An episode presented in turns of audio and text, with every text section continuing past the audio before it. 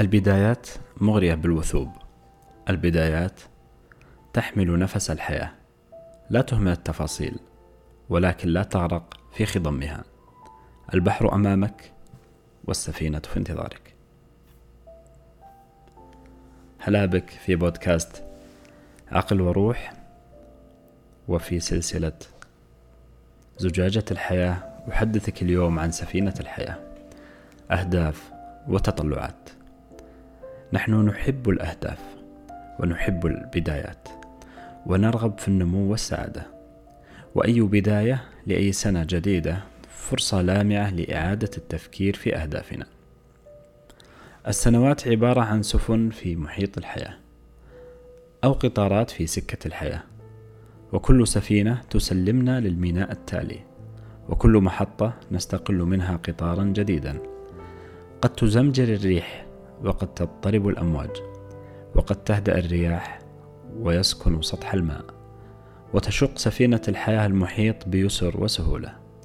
إن معرفة المسار والطريق الموصل وطريقة الوصول وتوقع العقبات والاستعداد لكل ذلك، مع استحضار العفوية وعيش اللحظة والاستمتاع بالرحلة، مطالب إنسانية راقية. أهداف السنة الجديدة حق مشروع، ونفس عال، ورفاهية روحية، ومراجعات ضرورية لرفع اللبس والغموض، وإضفاء المزيد من الوضوح في مسارك العام.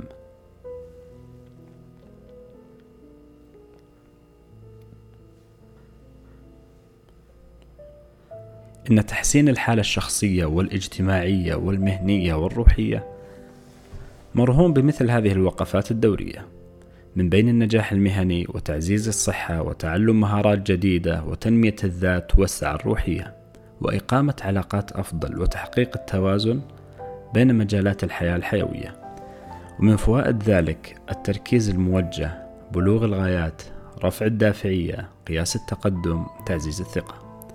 وقبل كل هذا وبشكل منطقي، تقييم الإنجازات والتحديات الماضية، وتحديد المجالات التي تحتاج إلى تطوير.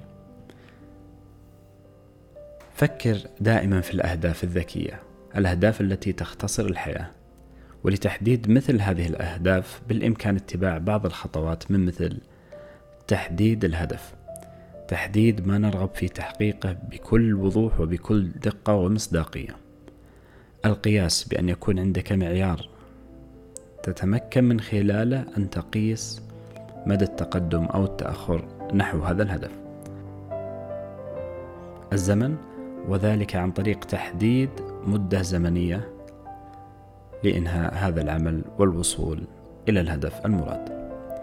التحقق، بأن تقوم بتقييم التقدم بانتظام حتى ترى إن كنت على المسار المفيد أم لا. الواقعية، بأن تتفحص هذا الهدف، هل هو واقعي؟ هل هو ممكن؟ هل تمتلك الموارد والقدرات لتجليه في الواقع أم لا؟ مثل هذه الأهداف الذكية تساعدك على رؤية الخطوات اللازمة لتحقيق النجاح، وتعزز لديك الالتزام والتركيز على المهمات.